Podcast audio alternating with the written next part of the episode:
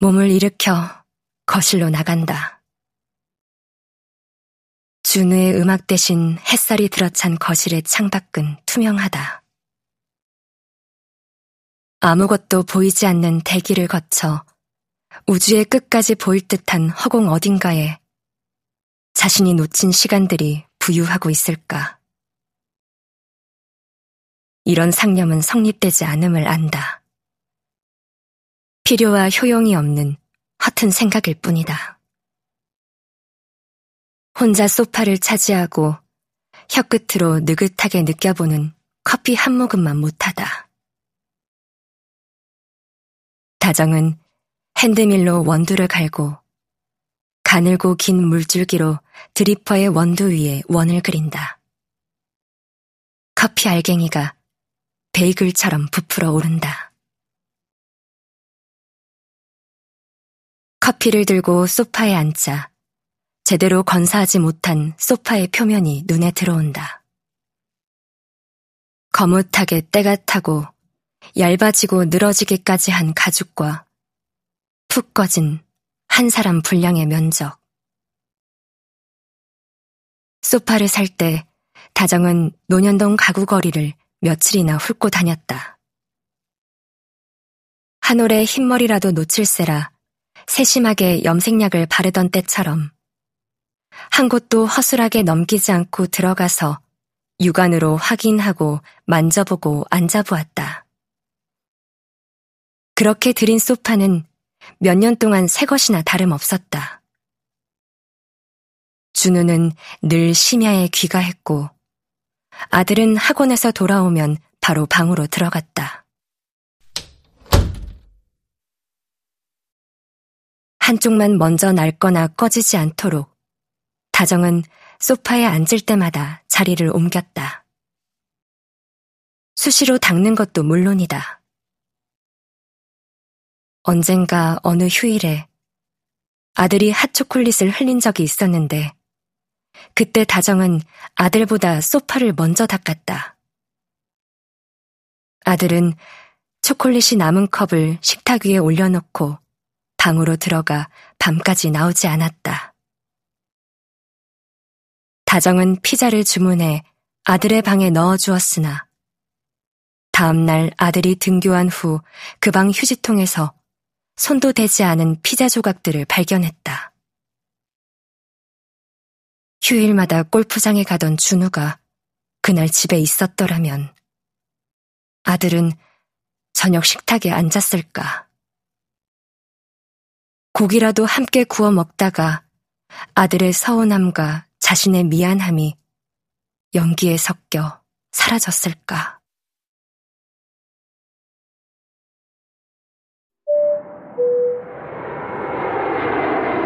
KBS 오디오북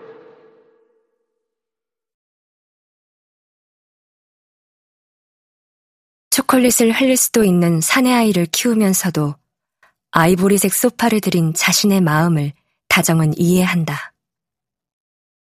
용납하지는 않는다. 그때 아들의 마음을 잘 헤아리지 못한 미숙했던 자신도 용납하지 않는다. 사춘기라는 편리한 단어 속에 아들을 몰아넣고 빗장을 질러버린 자신은 준우가 씌워버린 틀에서 벗어날 힘이 없는 것만큼이나 아들에게도 무력했다. 아닌가. 틀은 준우가 씌운 것이 아니라 스스로 뒤집어 쓴 것이었나. 틀 같은 건 얄팍한 핑계일 뿐이었을까. 다정은 자신이 왜, 어떻게, 지금의 자신이 되었는지 아무래도 이상하다. 이상하지만 그것에 대해 누구도 관심이 없다. 심지어 다정 자신조차도 관심을 두지 않았다. 두지 않으려 애쓴 결과이다. 먹고 살만하니까. 그러나 먹고 살만하면 나머지는 아무 상관이 없어야 하나. 생활비와 노후가 보장되면 정말 어떤 불만도 허용되지 않는 건가. 그런 건가? 가죽 세정제는 베란다 수납장 구석진 곳에 들어있었다. 세정제를 듬뿍 묻힌 걸레로 준우가 앉는 자리를 문지른다. 휘핑크림처럼 보얀 빛깔이었다가 이제는 폭우를 머금은 먹구름색이 되어버린 소파는 몇 번 문지르기도 전에 새카만 때가 묻어나온다. 소파의 색은 변함이 없다. 이 빛깔과 감촉이 되기 위해 얼마나 오랜 시간 덮개에 덮개를 겹쳐왔는데 그쯤이야 라고 말하는 듯하다. 이것은 소파의 농담 혹은 조롱일까? 다정의 걸레질은 점점 더 속도가 오른다. 회전근개 파열로 한동안 고생했던 어깨가 무거워지기 시작한다. 잠을 이루지 못할 통증으로 다정이 울음을 터뜨린 밤, 준우는 병원에 가봐 라고 말했다.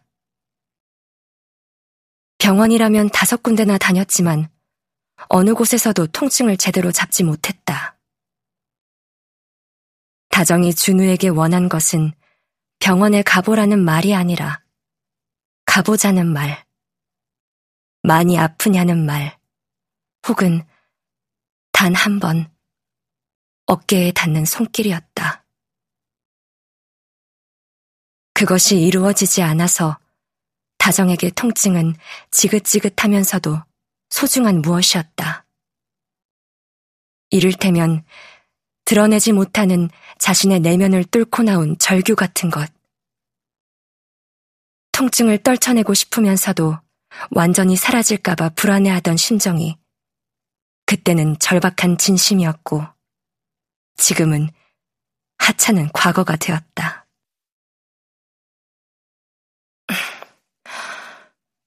나가? 전날 오후 설거지를 끝낸 다정의 물음에 준우는 답이 없었다. 무응답은 준우의 오랜 응답 방식이다. 나가냐고. 발을 뻗고 등을 구부려 소파 등받이에 기댄 준우의 불룩한 배가 헐렁한 티셔츠 위로 드러났다. 음악에 맞춰 까딱거리는 손가락에 시선이 닿는 순간 다정은 조급증이 났다. 그럼 내가 나가야지.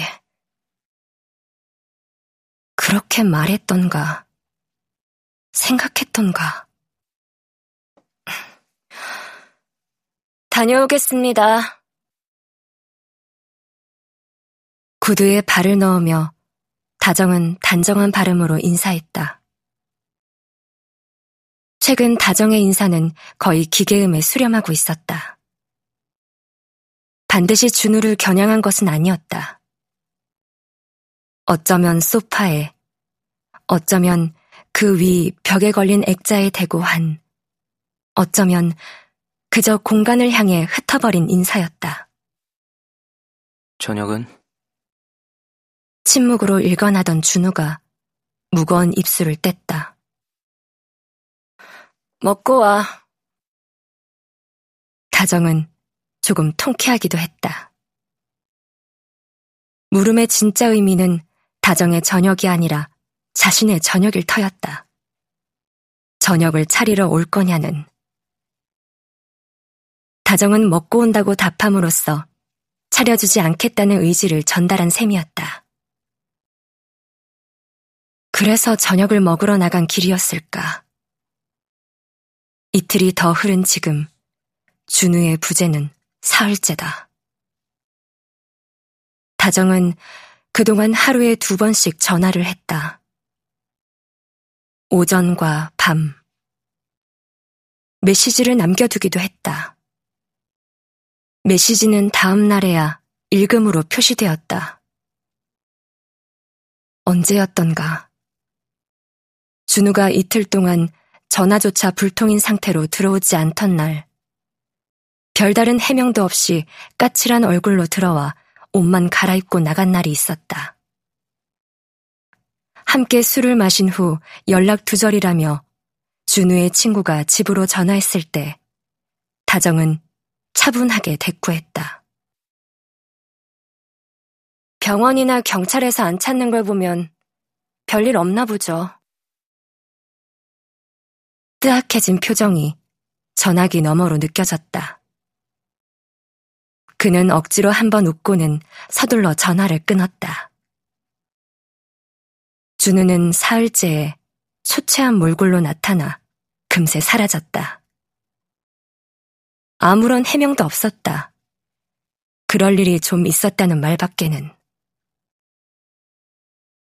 후에 집으로 온 우편물에서 다정은 음주운전과 구류라는 낱말을 발견했다.